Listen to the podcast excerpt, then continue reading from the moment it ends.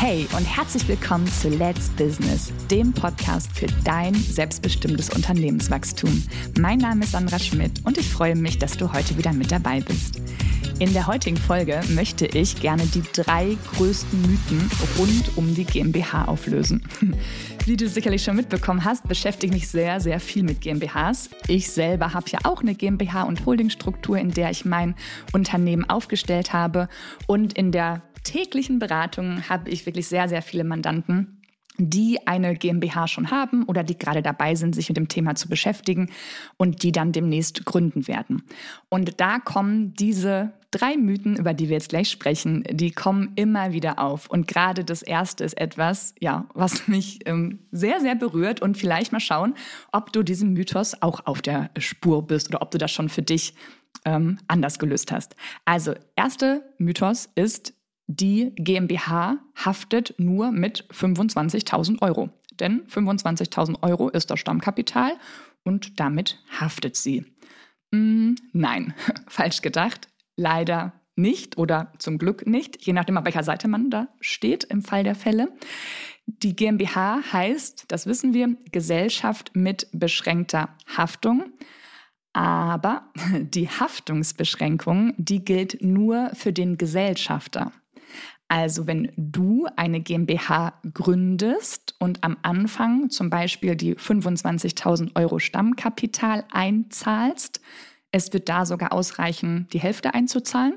Aber gehen wir mal davon aus, du zahlst die 25.000 Euro ein, dann ist deine GmbH gegründet, sie wird ins Handelsregister eingetragen und ist dann da. Und die GmbH macht dann Geschäfte und Geschäfte und verdient gutes Geld. Und das Konto von der GmbH wird immer äh, voller und sie kauft auch Vermögensgegenstände und ähm, hat dann eben Vermögen angehäuft. Und wenn dann etwas passiert, wenn die GmbH also etwas macht, bei deinem Kunden zum Beispiel oder auch bei anderen äh, Dingen, äh, die passieren können, und jemand ist dann böse auf dich, möchte dich verklagen, möchte an das Geld der GmbH, die Versicherung zahlt nicht, ähm, dann haftet ja die GmbH mit allem, was da gerade in der GmbH drin ist. Also im Zweifel mit einer unfassbar größeren Summe als die 25.000 Euro. Denn die 25.000 Euro, die du eingezahlt hast, die sorgen dafür, dass dein privates Vermögen safe ist. Also wenn es deiner GmbH nicht gut geht und du privat ähm, noch Immobilien hast zum Beispiel, ein Aktiendepot hast, da kommt dann äh, kommt man nicht dran, das ist safe, aber was in der GmbH drin ist, das ist wirklich potenziell alles im Feuer, wie ich so gerne sage. Ähm, und da sind wir auch an dem Punkt, warum man dann über eine GmbH und Holdingstruktur nachdenkt. Denn diese Struktur führt dazu, dass man zwei GmbHs hat und so nochmal einen deutlich, deutlich höheren Haftungsschutz aufbauen kann. Das heißt, womit haftet die GmbH? Ne, erster Mythos, nicht nur mit 25.000, sondern mit allem, allem, was sie hat. Deswegen, wenn du dachtest, es wären die 25.000 Euro, dann schau nochmal dein Unternehmen an, ob man da vielleicht doch nochmal aus, Haftung, aus Haftungsgesichtspunkten über eine andere Struktur nachdenken sollte.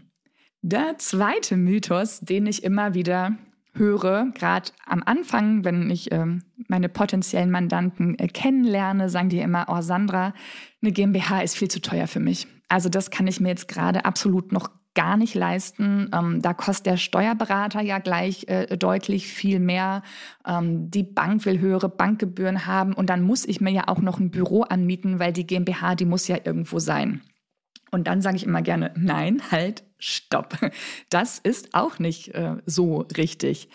Ähm, schauen wir uns den ersten Punkt an. Steuerberater ist dann unfassbar teuer.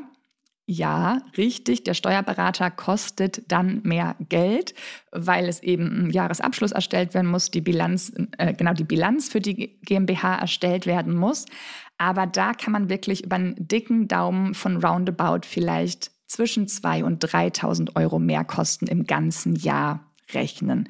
Das heißt, wenn wir von den 3000 Euro mal ausgehen, ist das aufs ganze Jahr gerechnet sicherlich auch etwas, was du, wenn du erfolgreich unterwegs bist, ähm, ja gut verknapsen kannst und was deinem Unternehmen jetzt nicht ähm, irgendwie einen Schaden zufügt. Das heißt, ja, Steuerberater wird teurer, aber er wird nicht unfassbar äh, doll teurer. Und dann ähm, der zweite Mythos da in dem Bereich, äh, ich muss dann ja Büroflächen anmieten, denn die GmbH, die muss ja irgendwo sein. Ja, die GmbH, die muss irgendwo sein, die muss einen Sitz haben, der ja auch dann, äh, wenn die GmbH errichtet wird, in der Notarurkunde aufgenommen wird. Aber diese dieses Wo-Sein muss nicht eine Bürofläche sein, die du irgendwo anmietest, sondern die GmbH kann, wenn du eben keine Büroflächen, Lagerflächen, irgendwas benötigst, kann die GmbH auch bei dir zu Hause gegründet werden. Das heißt, an deiner Wohnadresse, ob du da jetzt gerade im Eigentum lebst oder zur Miete, an dieser Adresse kann die GmbH auch gemeldet werden. Das heißt, da entstehen also keine Extrakosten. Das heißt, dieser Mythos oder auch vielleicht die Ausrede, die man sich da gesucht hat, nee, eine GmbH ist jetzt echt nichts für mich, das ist viel, viel, viel zu teuer. Das äh, stimmt so nicht. Da gibt es ein paar mehr Kosten, aber die sind überschaubar. Und äh, ein äh, dritter Mythos, äh, den ich auch immer höre, Sandra, nee, komm, GmbH, lass mal lieber, mache ich lieber nicht, denn wenn ich die erstmal habe, dann, dann werde ich die ja nie mehr los. Wenn die jetzt erstmal da ist, dann, dann klebt die ja an mir und dann ist das so unflexibel und dann habe ich die ja für immer. Und da sage ich auch, nee, halt, stopp. Denn so ist es nicht. Die GmbH, die ist in Deutschland mittlerweile, wenn du sie errichten möchtest, wirklich äh, ratzfatz errichtet. Das ging letztens bei einem Mandanten innerhalb von drei Tagen. Das war wirklich super schnell. Ansonsten sind es vielleicht ein, zwei Wochen, die man da mal benötigt, bis die GmbH da ist.